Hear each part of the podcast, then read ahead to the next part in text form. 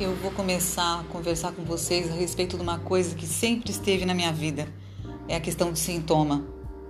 Uh, o sintoma não era compreendido e não é totalmente compreendido, mas ele é sinalizado, porque ele faz parte de um problema. É, uma vez o Bruno Bethlen, em seu livro, ele relatou que o, o eu é, se constrói através de uma integração. Então, os contos de fadas podem ajudar as pessoas a, a construir esse eu estruturado.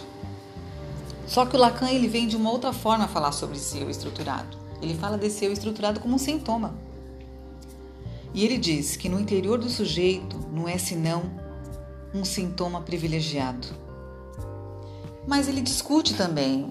Talvez isso queira dizer que esse sintoma pode ser expresso através de um conflito, né? E aí a gente acaba pensando em várias coisas enquanto professor ou professora.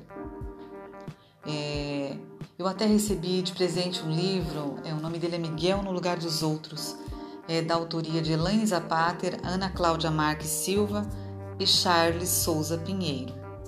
É um livro lindo, lindo para crianças. Então, é, naturalmente, o próprio título já diz que Miguel deve, se deve aprender a se colocar no lugar dos outros. Como fazer isso, se não através de um conflito?